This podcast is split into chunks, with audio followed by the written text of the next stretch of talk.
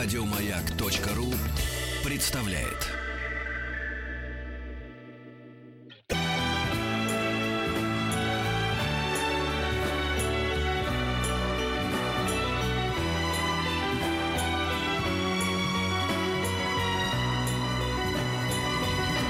Спутник кинозрителя. Так, ну что, мы о прокате уже поговорим? А, да? Московский фестиваль э, в кинотеатре «Октябрь» с 22 по 29. Я про фильмы самые интересные, мне кажется, рассказал, но остальное Ну, каждый сами для себя программе. выберет, Да, да. всего там не перечислишь, там очень много всего. Значит, итак, прокат. Ну, в прокате самый главный пункт, нравится нам это или нет, это, конечно, фильм «Трансформеры. Последний рыцарь». Это пятый «Трансформер». Что сказать об этом э, проекте? Все-таки у него есть одно принципиальное отличие от тех же самых «Пиратов Карибского моря» там, или «Мстителей». Хорошо относиться, плохо, неважно. А, отличие прежде всего в том, что это действительно настоящее авторское кино. Возможно, в самом извращенном смысле этого слова. Но Майкл Бэй, автор «Скалы», «Армагеддона», ряда других картин, конечно, автор. У него свой стиль, у него своя эстетика. А, грубоватый, такой даже, я бы сказал, очень грубый. Не в смысле ниже э, пояса, а просто грубый по своему типу. Юмор, а, гром, агрессивный монтаж, агрессивный цвет, а, спецэффекты, которые вот in your face, да, вот вылезают Зна- Знаешь, я придумал этому жанру название капи- капи- капиталистический реализм, капреализм. Ну да, ну только, конечно... Был соцреализм такой, Да. вот, кубанские казаки, а это такой Но это- кап, Ну, шквал вот ну этого. да, вот, только, да. только тут от реализма Бабла вообще и ничего не металла. ос- Да, это правда. Такая какофония, фильм Да, да. какофония. Но он нарочно сделан именно так. И, конечно, пятый трансформер это апофеоз этого всего, а, даже больше, чем предыдущие части. Он длится два с половиной часа. К концу этого времени ты чувствуешь себя, как будто ты реально два с половиной часа рубишься с трансформерами. И я допускаю, что есть люди, для которых это приятное ощущение. Я после этого выхожу, это как, условно говоря, ты садился бы Я на- больше пяти минут не могу смотреть, Да, садился бы на, на Я аттрак- спала просто. на аттракцион, представьте себе, аттракцион, там, американские горки в Диснейленде, садишься, и так классно, а это два с половиной часа длится, и он не останавливается. Вот, э, Да, э, да. вот это, Ну, это, тяжело, это мое мне ощущение от трансформеров, мое персональное. Но я смотрел с сыном, он выдержал, он выдерживает все эти, значит, э, серии. Он придет, э, мне кажется, в ближайшие или следующие выходные в эфир, расскажет про то, как ему это нравится. Ну вот как- как-то, видимо, молодому поколению все это катит.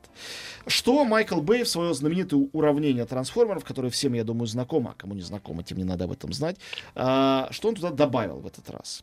Во-первых, он добавил рыцарей, действительно. То есть последний рыцарь это не а, какая-то идиома, это действительно начинается с короля Артура, Ланселота, Персиваля. Он от- отдельно построил средневековье для пятиминутной, значит, заставки в начале. А, трехголовый дракон, какие-то злые готты, которые короля Артура и бриттов а, атакуют, или не готты, а какие-то еще дикие племена, не знаю. А, ну и, конечно, трансформеры, которые помогают рыцарям, вы же понимаете, как, как, как без э, роботов в этом всем. Еще он туда добавил динозавров. Э, Есть, э, да, динозавры, рыцари, то есть все, что возможно. И, чтобы совсем мало не, не показалось, еще и добавил, да, потом у него есть очередная женщина, я не знаю, как впасть в сексизм, э, как не впасть в сексизм, говоря о героинях Майкла Бэя. Потому что у него есть специфический тип женщины, которая является героиней Майкла Бэя. Ну, он это вот ПТУшницу Меган Фокс снимает. Ну, И- до этого был- была гораздо больше нам всем, я надеюсь, нрави- нравящаяся Лив Тайлер. Она тоже укладывается в этот типаж. Есть определенный типаж. Губы, глаза, фигура, волосы. Прям типаж. Здесь этот типаж э, Ну, По-моему, воплощает- это все и нравится мужчинам. Чем проблема? Ну, Лев там? Тайлер все-таки не сравнить. Как не сравнить с Меган так. Фокс, не сравнить его первые фильмы «Армагеддон» И и, «Скала», и да. все «Скала» с его этими пятыми трансформерами. А, вот так он... Ну, здесь вот Лора Хеддок. Можете, пока я рассказываю, погуглить, посмотреть на нее. Это все вот, э, вот такое. Я вот, я сейчас, вот ты сейчас напиши Лора Хэт, я посмотрю, я уже составил, я хочу понять, вот мой, мой зрительный как бы образ сейчас совпадет с тем, что я сейчас увижу? Да, ну, думаю, что совпадет. Сейчас... Вот, а потом а, а, там снимается сэр Энтони Хопкинс. В этом фильме. Вот это хорошо. И вообще ча- частично действие перенесено в Англию, причем, да, и добавлено еще этой самой Дэн Брауновщины, то есть немножко конспирологии. Тайное общество, все это сюда тоже до кучи. все, что возможно добавить в эту кашу, он добавляет. Еще, еще, еще. Бэй. Вот, э, ну, и, конечно, э, Марк Уолберг. Я это- смотрю сейчас трейлер. Ну, А, она такая же, как и именно, Фокс, они и они очень похожи. А, Марк Уолберг, которого очень Ну, я не любят. вижу в этом ничего плохого. Я не сказал, что плохое. Не, ну просто Петя же он а, Да. всегда должен. Вот. а, Скептик. Я с, трудом досидел до конца, но там много смешного, и очень смешно то, что он, э, поскольку своих роботов ему уже не хватает, он сделал эрзац Валли и эрзац C3PO. То есть э, там даже шутят на эту тему. Это C3PO. Ну, действительно, робот дворецкий, который в точности выглядит А как Эрзац C3PO. Буратино он не собирается делать? Он уже всех переберет. Послушай, ну впереди еще шестые трансформеры, седьмые трансформеры. Ты подожди, не торопись. Все. Карлсон 28. Да, Карлсон, будет такой да, Вот, а, ну, С ракетами. Не знаю, что еще сказать. Я, Разумеется, американская пресса опять негодование. У меня как-то все негодование по этому поводу вообще перегорело. Не осталось его. А, только бы меня не заставляли все это каждый раз смотреть, то я все равно смотрю при этом. Так что и этот пункт придется вычеркнуть. В остальном, ну, есть у этого потребитель. А, Майкл Бэй автор, у него свой стиль. Он же нас не обманывает, не выдает себя за Ингмара Бергмана. Да? Делает то, что он умеет, делает это так хорошо, как он умеет. А Пресса э, ругается, и пусть себя ругает. А что-то вот э, эта Лора Хедек, э, о которой ты говорила, она э, в фильме, мне кажется, немножко другая, чем Так, вот на это- картинках, Это которые уже ты- представлены. ты, какие-то вещи говоришь, в которых я совсем некомпетентен. Может, с ней что-то сделали Такая для фильма, но... Типичная э, баба с рублевки такая. Ну, вот. это Майкл Бэй стайл. Ну да, почему? Вот. Ну, ну, красивая женщина петь, ну, что ты. Никто не сказал, что она некрасивая. Нет, петь. Так, э, Девочки. Ну ладно, бог с ними. а, дальше. Выходит фильм Павла Чухрая «Холодная танго». Я хочу сказать об этой картине отдельно, вынести ее в какой-то а, в какие-то отдельные скобки или за скобки, наоборот. А, Павел Чухрай замечательный режиссер, уважаемый человек. Этот фильм, а, а, наверное, как фильм, как к фильму к нему можно выдвинуть ряд претензий, но это такой фильм-поступок, говорящий об очень важной теме.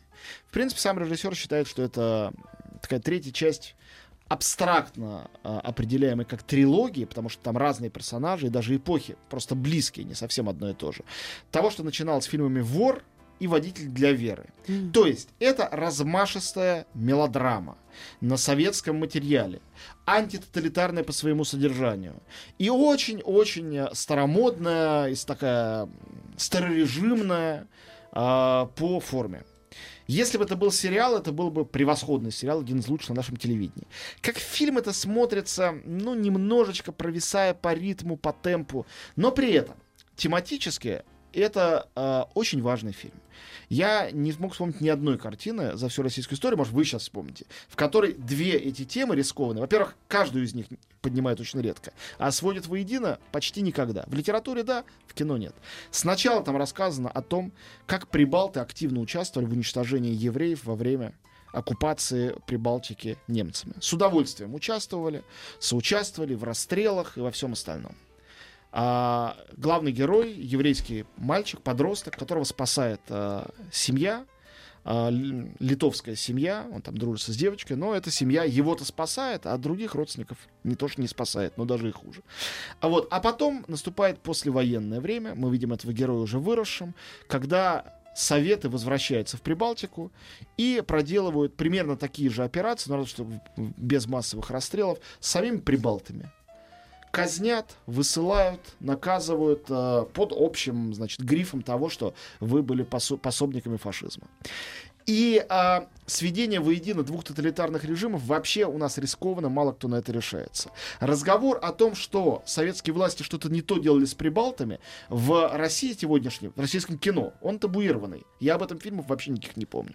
И, собственно говоря, советский кинематограф в этом отношении был отважнее. Там был хотя бы фильм «Никто не хотел умирать» Желакевичуса. Я считаю, гениальная картина, которая прямо показывает все это, всех этих лесных братьев и так далее. А сейчас этого побаиваются. Это как-то слишком негламурно и бросает тень на советское прошлое. Так вот, картина «Холодная танго» честно и никого, ни евреев, ни, ни э, прибалтов, э, ни, э, значит, просто советских функционеров, не пытаясь выгораживать или обелять, показывает, что все были хороши и как это все было. Тем не менее, при этом всем это история любви. История любви, э, значит, советского сотрудника органов, еврея, его играет Риналь Мухаметов, и э, дочери, значит, э, репрессированных, скрывающихся Юлия а. Да, ее играет Юлия Пересильд. Пересильд прекрасно, у Ринали Мухаметова менее интересно придуманная роль, хотя артист, артист он тоже замечательный. Великолепный Сергей Гармаш, но покажите мне фильм, где не великолепный Сергей Гармаш. Где он снимается, там он прекрасен. Вот, э, поэтому, ну, обратите ваше внимание на эту картину, она очень благородная и она очень важная. Холодная танго. Вот, э, и э, сказать еще о том, прежде чем рассказать о супер событии этих выходных, э, успею сказать о том, что фильм «Жизнь», о котором я рассказывал, пример, который на Московском фестивале, Стефана Брезе по Мапассану, э, он выходит и в очень ограниченный прокат тоже. Поэтому можете посмотреть его на фестивале, а можете посмотреть его в прокате. Я надеюсь, что в прокате он тоже будет все-таки не дублированный, а с субтитрами, но я очень на это надеюсь. И э, вы сможете увидеть, я повторюсь еще раз, повторюсь, это просто одна из моих любимых книг э, моего отрочества. А, такая она острая эротическая и совершенно, конечно, драматическая. История женской судьбы, э, женщина, которая молодой девушкой из монастыря возвращается в отчий дом к родителям, им ей 17 лет, она впервые влюбляется, она выходит замуж, она рожает ребенка, и как каждый этап ее жизни превращается в своего рода разочарование. Конечно, люди, которые э, любят э, кричать про то, как там Звягинцев очерняет и показывает, что в жизни все плохо, почитайте Мапассана, посмотрите вот эту картину. Интересно, читает ли ее во Франции антифранцузская Напомню, или- кто там еще играет э, в ну, самый известный артист, и тот его, скорее всего, не знает, это не знаешь, это Жан-Пьер де Руссен. А, Но вообще Жюдит Шемла, такая э, молодая французская актриса. Жудит Шемла. Да, а, это, по-моему, первая ее главная роль. Но она ее играет совершенно блестяще. И говорю, мне эта картина очень нравится. Честно, у меня прям все щемило внутри, когда я смотрел. Интересное Очень- лицо. Где же? Где-то она играла. ну, она, она, в общем, недо- недавняя. Еще некий контркультурный русский фильм, состоящий из короткометражек «Россия как сон», а, выходит. Я его не видел, но люди, видевшие, говорят, что это некая вау и совершенная чума, и это посмотреть надо обязательно, поэтому считайте, что я вам просто передаю их мнение, с удовольствием солидаризуюсь, но сам не смотрел. все, делаем а, микропаузу.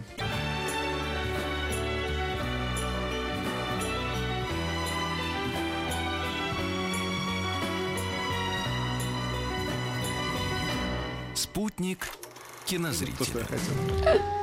Вот, осталось у нас супер событие а, колоссальное. Ну и по такое прям действительно важное и Ну, очень... судя по прокаторам, единственное событие это трансформеры. Так, это для тебя. А для Нет, нас- это не для меня. Ну хорошо, для детей Советского Союза, бывшего. Так. А, итак, один из лучших фильмов всех времен народов. Я вот готов настаивать. Иногда мне кажется, что его там можно включить в десятку лучших фильмов всех времен народов.